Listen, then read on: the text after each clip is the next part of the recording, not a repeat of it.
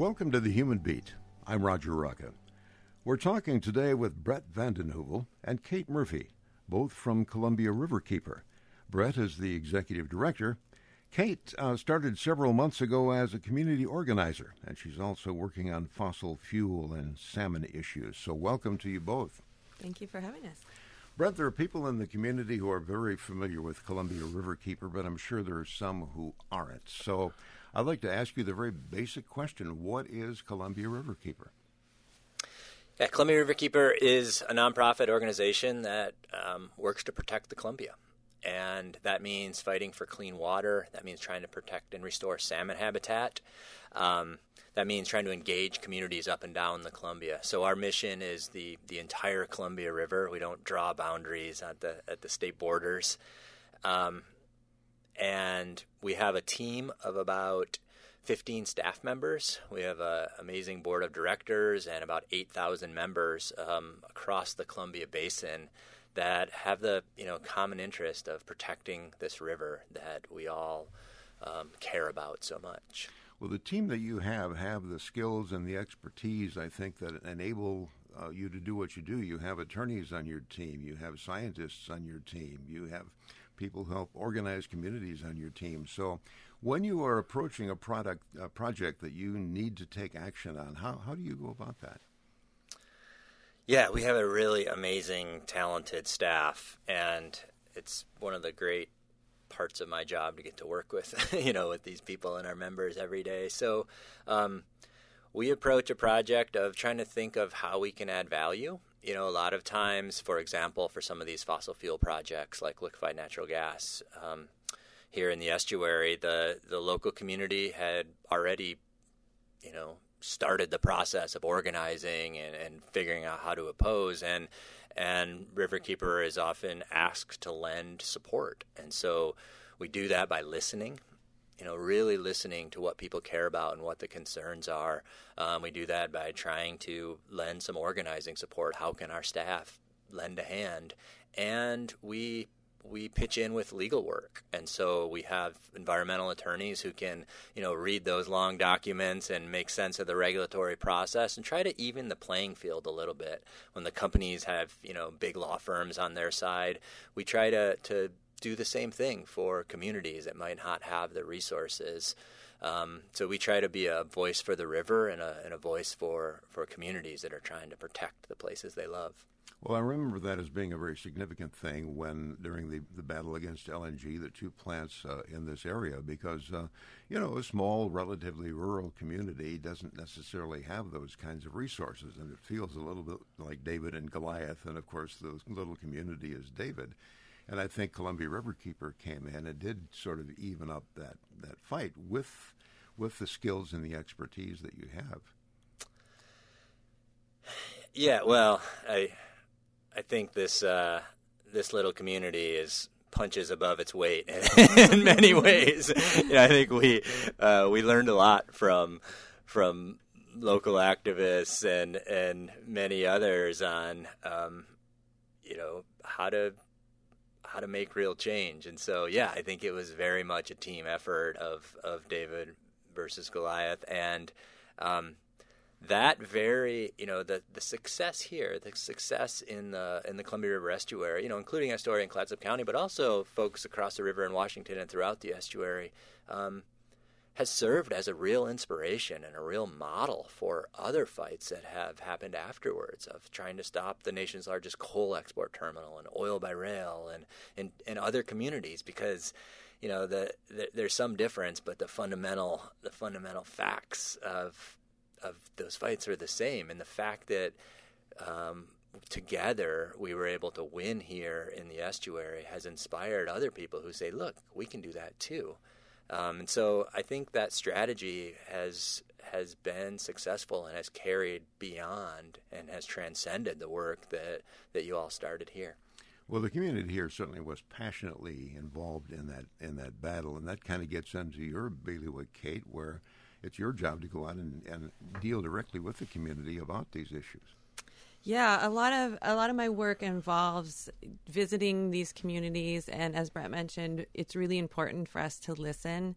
Number one, a lot of the times these communities have been in this fight already eh, for a while, and we want to come in and facilitate what they need. And so, I have the great pleasure of coming in and meeting these community members who are a great wealth of information, and they um, have have helped to guide our role as well. And we kind of just see, as Brett mentioned, what the needs are from that community and how we can tap in to help facilitate their fight to protect the community that they love. And you know, it's really true that the the LNG fight in Astoria has proven to be a great example for um, other communities fighting these fights. We have, you know, big proposal in Kalama, Washington, right now for the world, world's largest fracked gas to methanol uh, refinery. And the community in Kalama has risen up and really held a strong opposition for years. And it's just been a pleasure working with them. We've done some creative actions together. Well, Kate, you're fairly new to Columbia Riverkeeper, but you're not new to environmental concern. So, That's can true. you tell me a little about your background? Sure. Yeah, I I actually started um, getting involved quite a few years ago. Around tw- 2013 is when I became more heavily involved and. Um, was just really inspired by what I saw other community members doing. I felt an obligation to, to be involved. And, um, you know, from there, I w- furthered my education so I could have a few more tangible skills to add to the fight and was, was very lucky to la- land with the highly talented team at Columbia Riverkeeper because this organization is really dynamic in its flexibility and its ability to actually you know take steps to to block some of these proposals and projects. And one of the things that we look for is not just new proposals on the river. We're also looking at how existing facilities are being kind of changed into other uses. So we have that example in Portland with the Zenith facility. Um, that you know, a company bought that facility. It used to be asphalt. They within a few months started shipping tar sands through that facility without much public input. Um, and that's really a danger not only for portland but for anyone downstream. Um, you know it's a huge concern. And then on top of that it's just a climate buster to be shipping these tar sands and extracting them when when um, we're facing this environmental crisis. So we, we look for a lot of different ways to get involved. It seems like there's a never ending sort of stream of um, proposed projects on the Columbia to bring some kind of fossil fuel something uh, and ship it or produce it or something on the Columbia. So I'd like to talk about some of those. Now, you mentioned the, the project in Kalama. Can you give us a little more detail about what that is and what's wrong with it? Yeah, there is a, a, company called Northwest Innovation Works has um, proposed this this refinery, and as I said, it's the world's largest fracked gas to methanol refinery, and it would be a huge source of pollution as well as fracked gas consumption. And it's proposed in the little town of Kalama, Washington, which is just a few thousand people. So this really is kind of a climate busting project, and you know, this company wants to use their um, feedstock for plastics. And if that's the best thing that you can say about your project is that we're making more plastics, then you know it's probably not off to a good start. So um, yeah, the the community in Kalama has done some really creative organizing around that project. Um, ecologies right now, there's been some interesting developments in the decision making project or process, and ecology is at kind of a critical point right now where they have the power to approve or deny this project. And so the local community in Kalama has been really great in engaging in several different ways. They've been writing wonderful letters to the editor, op eds, and then we've been doing a what we call no methanol Mondays in Lacey at the Department of Ecology, where we go up first thing in the morning and we hold our signs and wave at all the people coming to the, the office um, just to let them know that we're still there and we're watching and we're really counting on them to make the right decision, not only for the community and the environment, um, but overall for the planet. And, and that would be to deny this project. Well, there's a similar, at least, project across the river at uh, Port Westward. What's what's the status on that? What's that about? Yeah, so Port Westward in Columbia County near Clatskanie has the same company, Northwest Innovation Works, has proposed a twin uh, frac gas to methanol project. Um, it hasn't moved forward as rapidly as the one in Kalama, um, and part of it is the the port is trying to rezone 800 acres of what is now agricultural land and zone to agricultural land and turn it into industrial land, which would literally pave the way for uh, more uh, industrial and fossil fuel development. And so we've we've challenged that along with some some um, other organizations and have, have prevented that new industrial um, process. So the, the methanol refinery is somewhat tied to that. So it's it's essentially uh, in a slower process right now, and we're hoping that we can prevent it altogether. Um, and you've mentioned the issue of, of transporting um, materials through the gorge, oil trains, and so on. Yes, the, the, this area geographically is um, really important in terms of exports, and there's a lot of uh, fossil fuel companies who see the Columbia River as the best route to get these um, different fuels to export. So um, we are really in a unique position uh, to kind of be a cork in that, um, so to speak. So we have really had a lot of success this this region, in fact, um, and really holding what they like people like to call the thin green line and um, stopping that point of uh, exportation um, and forcing them to look for other means of getting their fuels abroad. And so, um, you know, that's been really important to keep in mind as we kind of formulate strategies is that this we have a unique position here we have an opportunity to really kind of make it difficult um, for these companies to push these dangerous materials through our communities. Well, how do you respond to people who say, "Oh, Columbia Riverkeeper, they're just against development and they're killing jobs"?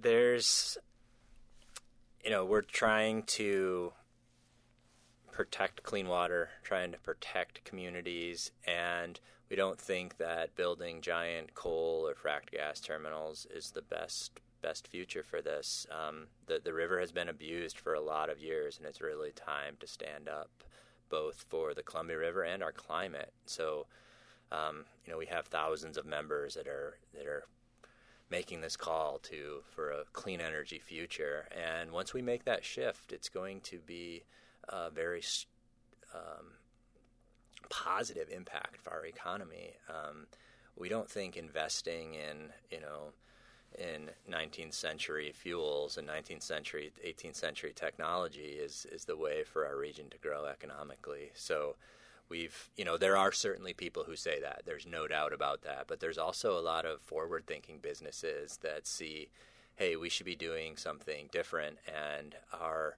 having a, uh, a stable climate, having a healthy Columbia River, having salmon runs that, that are not only not going extinct, but returning and growing year after year, um, that has a lot of economic value. And that is where we should be placing our bets. Well, to that extent, you've been uh, you've been working with the tribes now about uh, possibly removing some dams to restore the Columbia River to a more natural state, and to perhaps help the fish recover.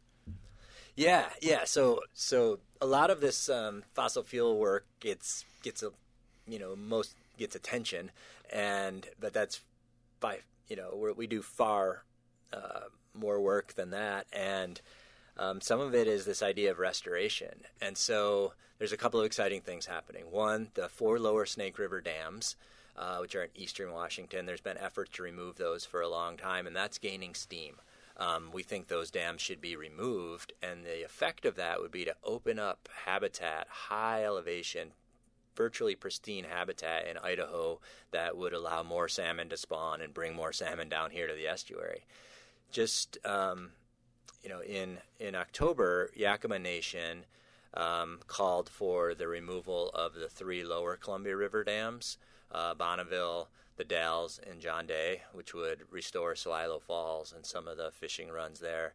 You know, nobody's saying this is going to happen tomorrow, but this right. is a bold vision that Yakama has put forward, supported by Lummi Nation, um, of restoring salmon runs and really thinking about that, replacing that power, those dams that are killing salmon, with truly clean, renewable power, true, like solar that can um, that that isn't going to have this negative impact on salmon. So we stand in solidarity with the Yakama Nation. We work very closely with, with several tribal nations, and and we think it's a discussion that needs to you know needs to happen now. And one of the reasons is the Columbia River is getting too hot. You know, here in the estuary, it's tidally influenced, so you're not feeling it as much. But up upstream more in the Columbia River Gorge in eastern Oregon, eastern Washington, the river is too hot for salmon to survival. And that's the, that's because the dams basically have created still water lakes, which the solar energy keeps heating up. Is that the reason? Exactly. Yeah. Exactly. The reservoirs behind the dams are they're not deep. People have this impression they're deep and thermally stratified, but they're they're shallow reservoirs absorbing a lot of thermal radiation and getting hot, creating a you know creating basically a stagnant pool that's warming up in the sun, and you add climate change on top of that, and it's really pushing the system over the edge. And so, dam removal is a uh, is a way to restore temperature on the Columbia that is um, the salmon can survive. Mm-hmm.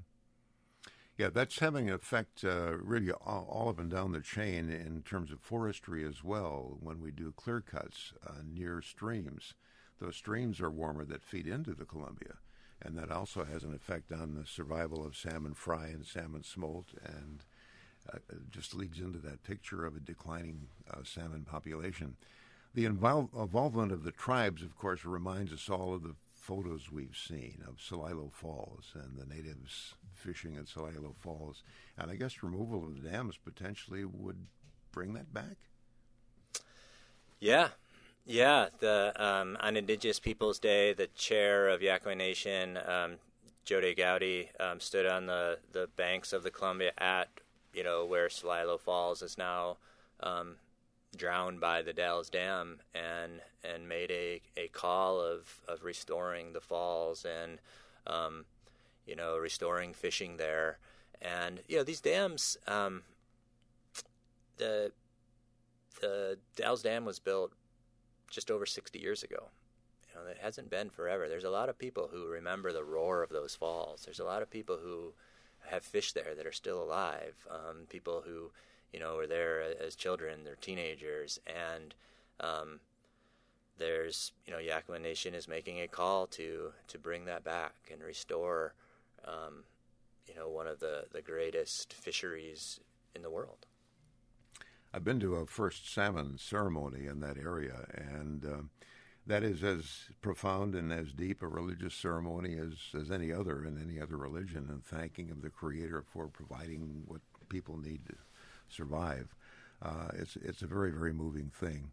Kate, I think when we spoke briefly before, um, uh, we talked about the number of things along the Columbia, the number of fossil fuel projects, and whether that ever gets discouraging. And you said what helps is to kind of look back at the successes. Yeah, for me, um, you know, we we do this work every day, so it's kind of easy to get stuck in the weeds a little bit. But it's I like to refer to our website where we have a map of the successes that we've had with communities and partners in stopping these projects and it's really kind of fun to zoom back out and get some perspective and and look at the before and after of the proposals and what's left and how many we have stopped together. Um, and, you know, that's what makes this exciting to keep going because you you get the sense as you mentioned there's this kind of David and Goliath dynamic and you feel like they're coming at you with a lot of resources but really when you engage communities in um, and really you know understand what they want for their community and you can fight for it it it is really powerful and and so I feel really lucky to be in the position to be able to to do this work. Well, you're involved in, in a in a very long stretch of river to protect, and uh, you know many of us don't think every day about Hanford, about the Hanford Nuclear Reservation, but you do, because you're involved in in trying to help improve conditions there as well. Because that's an area that was created to dispose of waste way back uh, during World War II when we didn't know as much about mm-hmm. science as we do now. And some of the techniques they use to isolate that waste are breaking down. What's what's going on there, and what are you doing in that in that area? Yeah, the Hanford nuclear site is is a huge problem. Um, that was one of the issues that Columbia Riverkeeper was founded around, um, you know, 20 plus years ago, and we continue to work on that as well. We're, we're partnering with tribal nations who are doing a phenomenal job of pushing the federal government. Um, it's a frustrating time, you know, just to be blunt about it. The the the Trump administration has not been a champion of, of investing money in nuclear waste cleanup. Um, the as you mentioned, you know, this was we were producing plutonium there for the Manhattan Project and, and racing to uh, build bombs for the war and dumping high level nuclear waste into the river directly or into storage tanks. Um, huge, you know, million gallon storage tanks, and some of those are now leaking. Some of that uh, has reached the groundwater and is, you know, leaching towards the Columbia River. So it, we're at a time where it's if we don't take care of it now, it's going to get worse. Those plumes of groundwater are are going to reach the Columbia River.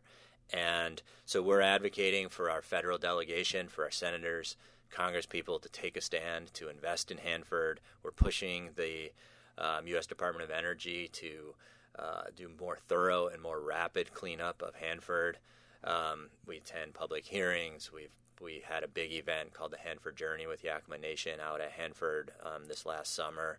Um, part of it is raising awareness, but part of it is also advocacy of pushing leaders to to have the courage to clean this up now instead of kicking the can down the road. And that's not going to be a local problem as that situation worsens and more uh, radioactive material escapes from its containment. That's something that really affects the entire river, I'm guessing. Yeah, yeah, absolutely. You know, the um, some of the plans at Hanford call for essentially, uh, you know, putting a fence around it and saying good enough, and that's something we're really um, pushing back on and afraid of because the waste will leave the site and. Um, people will return to it eventually. Um, so that's it's a critical time to finish the job to clean it up, and that's not easy. You know, I don't want to be make it sound like it's a it's a simple thing. It's complex waste, but the only way we're going to um, make that safe for the rest of the region is investing the time and money into doing it now. And as a culture, we've not been quite as good as dealing with complex long term issues, whether it's that or global warming, as we have with the simpler thing that's right in front of us at this, at this moment. So it, it takes someone to keep pushing on that. Yeah, and um, people are forgetting about it. Yeah. And that's another role we're doing is, you know, if we go into a school and talk about Hanford and ask people to raise their hand, you know, sometimes, depending on where you are, uh, only a couple hands will pop up. And so, um, so we need to keep that in the public awareness. And, um, you know, we were able to, the, the United States was able to produce, um, build large scale nuclear reactors and produce plutonium for bombs within, you know, a very short period of time uh, within a couple years. And we think if we put you know even a fraction of that effort and and motivation into cleaning it up, um, we could be a lot further than we are today. You know, we've talked a lot about how Columbia Riverkeeper helps others, helps local communities, and so on. What kind of help does Columbia Riverkeeper need? What what what's wanting at your end that you'd like uh, you'd like the community to know about? Yeah, that's a great question. Maybe I'll start with a couple of things, Kate, and then we can sure. talk about some specifics. Um, so, one big need is to grow our membership.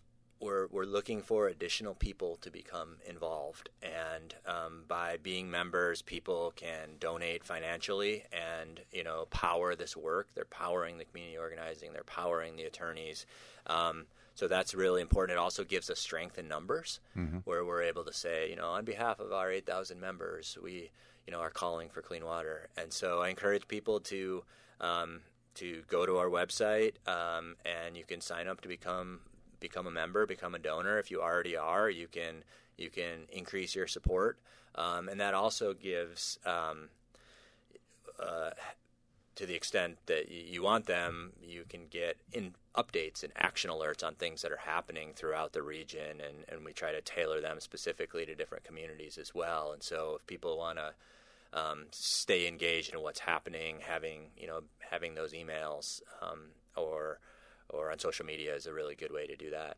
And then there's some specific um, tasks, you know, call to actions we can request now? Yeah, we we always have um, some actions that people can take if they're interested in getting involved, and um, you know, for us, it's really important that, that community members help spread the word about these different. Um, kind of projects and proposals that we're we're dealing with because we want people to know about them. So spreading the word is really important.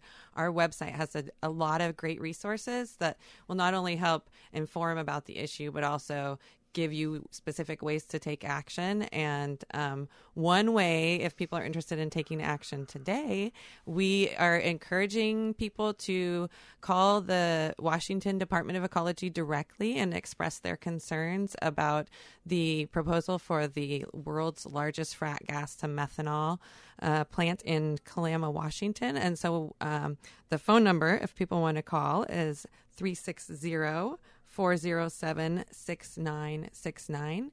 And there's been so much public concern about this project that they actually kind of gave us a dedicated phone line for our comments. Um, and um, yeah, so that's like the you know signing petitions on on our website. We have several petitions up. Um, we have petition about dam removal up right now, several others, um, and we always try to keep that updated. Um, so there's there's things that people can choose from. They don't have to, you know, we don't have to make them do fossil fuel stuff. There's water, you know, hydro stuff, and all sorts of ways that people can get involved. And and of course, people can always reach out to us. So you have the double value then when people get involved, you have additional resources for you to uh, for your operating funds, but you also have that thing where you are supporting or or representing a larger and larger and larger group of people. Uh, which has great weight in terms of the work that you do. We've mentioned the website a couple times. What is it? Uh, it's ColumbiaRiverkeeper.org. Okay. And you and would you repeat the phone number that you gave? Yes, in the case phone anybody number wants to uh, take it down. Yeah, for the um, Washington Department of Ecology to make your comments about the proposal for the methanol refinery in Kalama, Washington. The phone number is 360 407 6969. Okay, and if you missed any of that, I'm sure you can find it all at columbiariverkeeper.org.